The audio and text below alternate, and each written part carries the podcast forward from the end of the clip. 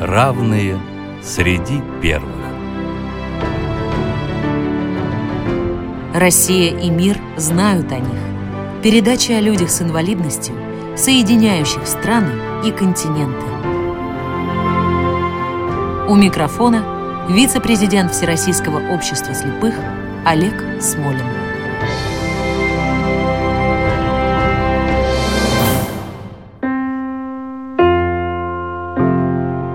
Здравствуйте!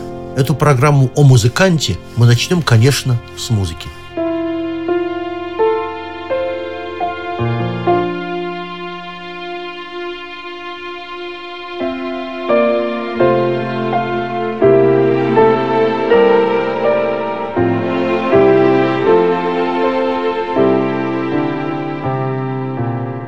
Думаю, всем радиослушателям эта музыка знакома. Ее чаще всего играют на траурных мероприятиях, хотя, на мой взгляд, настроение ее светлое. Однако не все знают имя автора, и еще меньшее количество знают о том, что он был человеком, толерантно выражаясь, с ограниченными возможностями здоровья. Наша программа сегодня посвящена Роберту Шуману. А говорить о нем мы будем с нашей гостьей, это Овчинникова Екатерина Павловна, заслуженный работник культуры, директор детской музыкальной школы имени Николая Семеновича Голованова. Здравствуйте, уважаемая Екатерина Павловна. Здравствуйте, Олег Николаевич. Приветствую всех слушателей. Екатерина Павловна, начнем сначала, с исторического времени, родителей. Предвещало ли что-нибудь в детстве будущее победы и будущее проблемы Роберта Шумана? Роберт Шуман родился в Германии в 1810 году. Он был пятым ребенком в своей семье, последним, и родители его очень любили. Он был баловнем всей семьи. Его отец очень интересовался литературой, и ему хотелось проявлять себя в области литературы. Он становится книгоиздателем, зарабатывает нужную сумму денег, и так создается семья известного композитора. Катерина Павловна, Жан-Поль Сартер, знаменитый философ, однажды заметил, что ребенок – это идол, которого мы, родители, творим из своих разочарований. Насколько это относится к отношениям отца и сына Шуманов? Отец, который мечтал стать литератором, гениальный сын, который долго выбирал между литературой и музыкой. И что, кстати, думала мама по поводу выбора профессии сыном? Надо сказать, что отец очень бережно относился к развитию, я думаю, что всех детей и младшего ребенка тоже. И у Роберта была возможность очень большого познания, литературного познания. И это в будущем потом очень проявлялось и было значительным и важным в развитии композитора и в его реализации.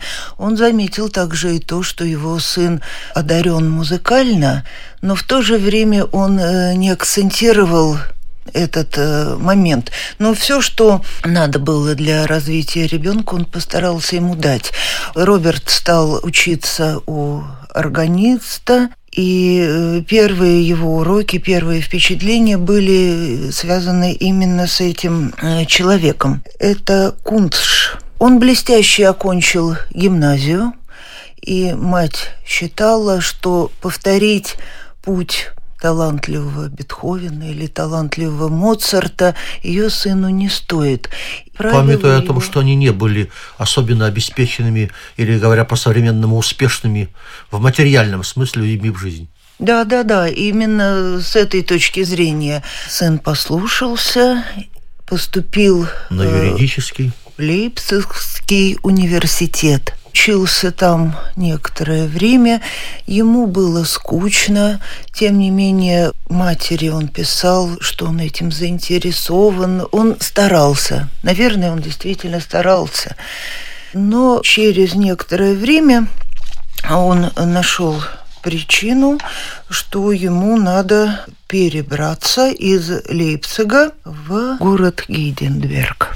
Да, знаменитый немецкий город. Он активно занимался музыкой и тоже писал матери, что у него все успешно, что он понимает, как важно учиться. И все-таки как и когда Роберт Шуман окончательно выбрал музыку как свое призвание? Ну вот по окончании года в Гейдельберге? Э, да, обучения он все-таки написал матери очень откровенное письмо – она почувствовала, что надо что-то делать, надо что-то решать, и она постаралась для сына дать и обустроить то, что ему хотелось. А это именно занятие музыкой. Надо сказать, что в Лейпциге он короткое время занимался с известным педагогом Фредериком Виком. Через некоторое время Вик ему отказал по, ну, по нехватке времени. И теперь его мать написала очень серьезное письмо, что она доверяет судьбу сына решению вот этого известного педагога. Фредерика Вика. Да. И не менее известного отца, не менее известной гениальной пианистки, но об этом чуть позже. И э, Фредерик Вик, оценив способности Роберта. юного да, Роберта Шумана, и понимая, какая может быть серьезная ошибка, он написал, что да, ему нужно заниматься музыкой. Он взял вот эту самую ответственность. Он не перекрыл ему путь, не перечеркнул. Катерина Павловна Шуман и его молодые товарищи основали критический музыкальный журнал, который так и назывался «Новый музыкальный журнал». Против чего и за что боролся Шуман как музыкальный критик? Он боролся за свое мнение, за мнение молодости и позицию человеческой сущности, человеческого существа. Ибо после периода классицизма наступил период блестящей виртуозности. Надо сказать, что ну, все сменяется, и эта эпоха тоже была необходима. Но хотелось людям проявить себя, проявить э, свои чувства, свои переживания. И это было во всех областях. Возникло направление романтизма. Да, я хочу добавить, как выпускник музыкальной школы, что э, все мы, кто в музыкальных школах когда-нибудь учился, наверняка помнят имя Черни. Да, Этюды да, да. Черни. Да, это та самая блестящая техника без глубокого, я бы сказал, одухотворяющего содержания. Вот, вот против такой музыки боролся Роберт Шуман за действительно новое романтическое направление. Журнал стал популярен, кстати. Да, собралась э, молодежь, которая писала под э, псевдонимами. Шуман был душой этого направления, этого сообщества молодых людей. Э, Катерина Павловна, в истории музыки рядом стоят два имени – Роберт Шуман и Клара Вик. История их творческой дружбы и любви уникальна.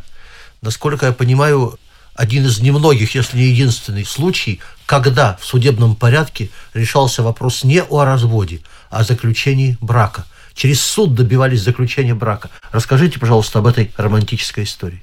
Роберт познакомился с Кларой в доме ее отца. Сердце его расположилось к Кларе, и она отвечала ему взаимностью. Разница в возрасте у них составляла 9 лет. И когда э, он сделал предложение юной девушке, то отец этому воспрепятствовал. Считая, что Шуман не сможет в достаточной степени обеспечить семью и считая, что замужество не позволит Кларе продолжать концертную деятельность, а это скажется уже и на положении ее семьи и самого Фредерика Вика. Да, Обвинения, которые он выдвинул против э, Роберта Шумана, были, мягко говоря, не очень серьезные, необоснованные, чуть ли не в пьянстве. Его обвинял будущий тесть. Но очень интересно то, что э, Клара, насколько можно понять, изначально была влюблена в Шумана еще девочкой. А вот Шуман не сразу разобрался, кто его истинная судьба. Но, между прочим, наверное, скажем, что по оценкам некоторых музыкантов Клара Вик была вторым великим виртуозом XIX века после Ференца Листа. Ну и, наконец, когда несколько раз отказал отец в свадьбе, чем дело кончилось? Он даже увозил свою дочь, э, разлучал. Наверное, он надеялся, что это... э, Забудет. Получалось наоборот. И Клара, чувствуя свою судьбу, чувствуя обаяние в моментах творческого проявления, безусловно, тоже для нее, которая это рано смогла оценить и сама была на очень высоком уровне, она поддержала эту идею обратиться в суд. И, кстати, это произошло э, в 21 год для нее, когда... Совершеннолетие. Да, надо сказать, что молодежь того времени очень рано взрослела. Да, 21 год для девушки тогда, это уже, называется, чуть ли не старовато для замужества. Тогда выходили намного раньше. И для молодого человека тоже он должен был уже уметь обеспечивать семью, и в этом возрасте уже задумывались о создании семьи. Суд принял решение в пользу, в пользу молодых любящих. людей. Да, брак был заключен. Ну, отец сначала было чуть не проклял свою дочь, а потом через некоторое время, как положено, ее простил. Но надо сказать, что это время было довольно-таки продолжительное. Да. Да, Катерина Павловна, нам давно и нашим слушателям пора послушать музыку. Все-таки мы говорим о музыканте. Я предлагаю да. фрагмент Киарина, который считается портретом жены, ну и в котором, на мой взгляд, выражено вот то самое возвышенное отношение к женщине, о котором, наверное, любая женщина мечтает. Давайте послушаем.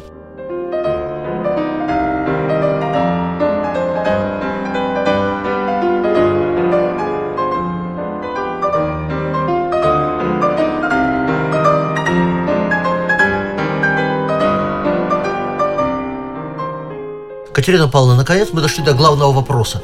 Почему Роберт Шуман вошел в плеяду музыкальных гениев XIX века? В чем особенности и выдающиеся качества его творчества? Особенность в его дарованиях, в соответствии требованиям времени, эпохи, все удачно совпало. Это Франц Шуберт, это он, Роберт Шуман – это Мендельсон, это Берлиоз. И надо сказать, что и Мендельсон, и Берлиоз отчасти состоялись потому, что свои критические рецензионные оценки им давал, в общем-то, юный Шуман. Все а, восторженные оценки. Да. Он э, считал Мендельсона бриллиантом, спустившимся с неба. Вот такая возвышенная оценка. И слог Роберта э, Шумана был очень возвышенный. Он стал проявлением времени, проявлением эпохи. Все сошлось. Я так считаю. Ну что ж, да, действительно, Роберт Шуман стал одним из классиков, если можно сказать, романтизма если такое выражение уместно, давайте абсолютно пос... уместно. Да, давайте послушаем музыкальный фрагмент из блестящего, на мой взгляд, концерта "Ля минор нашего героя.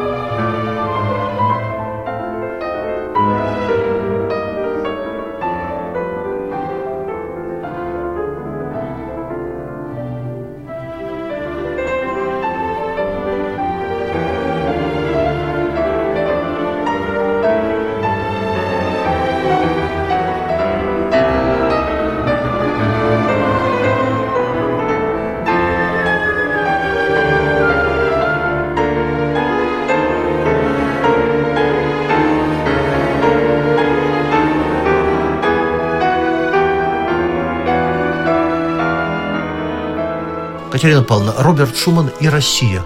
Расскажите, пожалуйста, о связи великого музыканта с нашей страной и об отношении к нему в России. Хороший вопрос. Романтизм можно уравнять в некоторой степени с мистицизмом, к которому Роберт э, Шуман был склонен по тонкости натуры, по эпохе.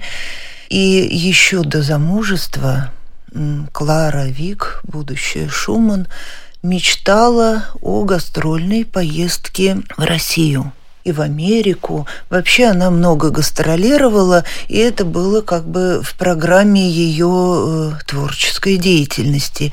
И одним из условий еще до замужества было то, что Роберт Шуман будет ее сопровождать в этой поездке. Первое посещение было через четыре года после свадьбы в 1844 году.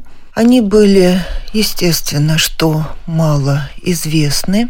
Причем Клара была более известна, чем Роберт. Да, и он вместе с ней подчас фигурировал как супруг известной пианистки, известной виртуозки. Хотя Клара старалась в концерт включать произведения Шумана, чтобы он не чувствовал себя как бы супругом второго сорта. И не только поэтому. Она чувствовала его артистическую, композиторскую ценность. Ну, конечно, это безусловно. Это в первую очередь. Она была в него влюблена, эта поездка еще происходила потому, что вот эта юная женщина, и, к слову сказать, уже мать двоих детей, хотела улучшить семейный бюджет, а Россия э, славилась щедростью к артистам. Давайте послушаем да. стихотворение Шумана о Москве. В Москве, в великом городе России, о колоколе сочинили сагу таком огромном и таком тяжелом, что, падая на землю, потянул он тот купол, на котором сам держался. До сей поры покоится он здесь, из года в год садится глубже в землю. О нем народ легенд сложил немало.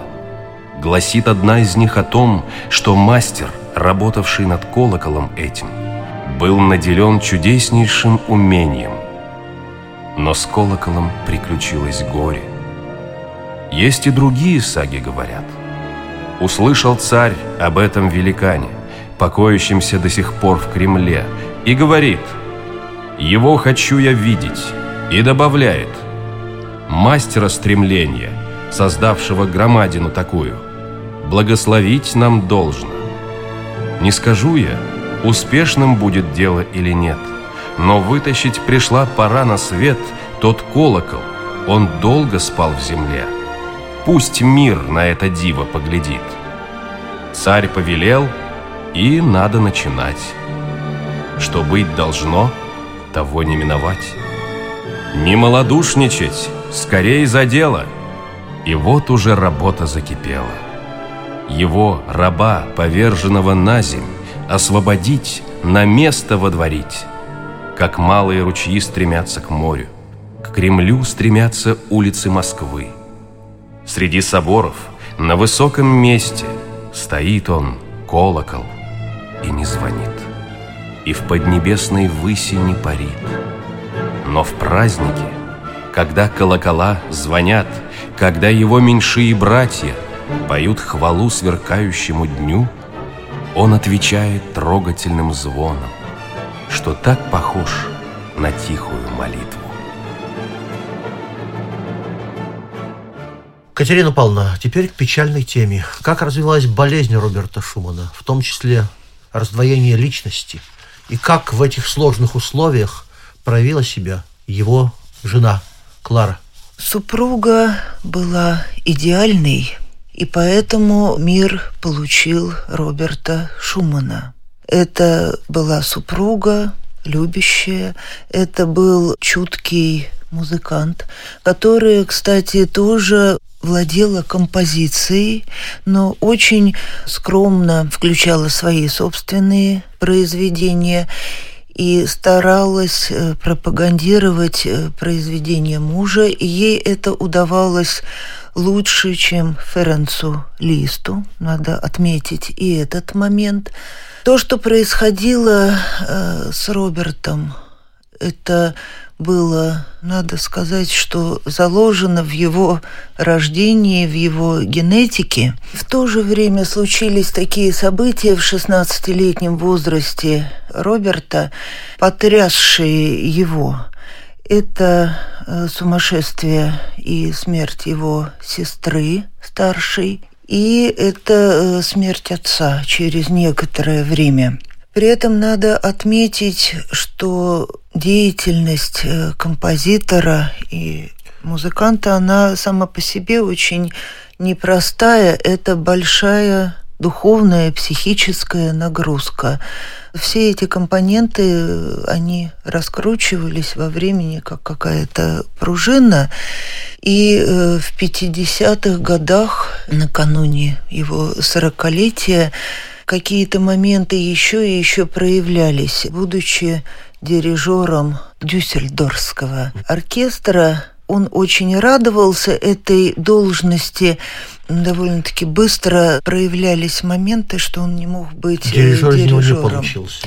И дирижер не получился, и его состояние не позволяло заниматься этой деятельностью. Это утомляло, он не справлялся с какими-то моментами.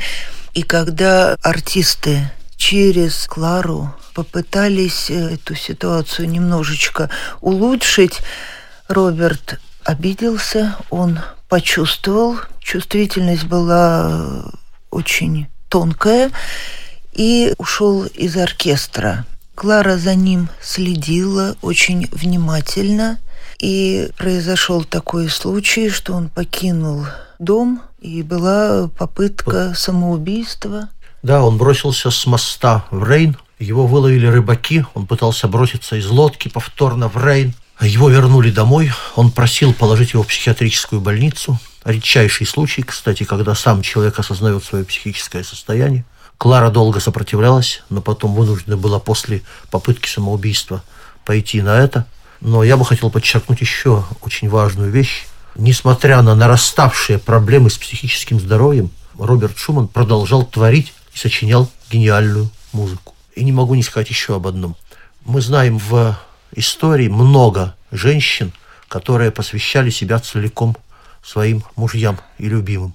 Но, мне кажется, Клара Вик – уникальный случай, когда она сама выдающаяся пианистка и сверх того еще и самоотверженная женщина. Такие две вещи очень редко сочетаются в жизни. Шуману, безусловно, колоссально повезло с э, его женой. Это был и творческий, и человеческий союз в самом высоком смысле этого слова. Напоминаю, нашим гостем сегодня была Екатерина Павловна Овчинникова, заслуженный работник культуры, директор детской музыкальной школы имени Николая Семеновича Голованова. Катерина Павловна, спасибо огромное за участие в нашей программе. Спасибо, Олег Николаевич. Всего доброго. А в заключение я хочу сказать, что в массовом сознании в нашей стране все еще существует представление о том, что люди с проблемами психики – это своего рода отверженные – почти как прокаженные. На мой взгляд, если имя Роберта Шумана стоит в одном ряду с величайшими романтиками XIX века Шопеном, Листом, Шубертом, Мендельсоном, и при этом, в отличие от других, он добился этих вершин, постоянно преодолевая нарастающие психические проблемы, это никак его не унижает, но наоборот делает ему честь. Закончить же рассказ о музыканте хочется, конечно, музыкой. Это короткое блестящее произведение Шумана называется «Порыв» и вполне подходит под формулу Александра Сергеевича Пушкина «Души прекрасные порывы».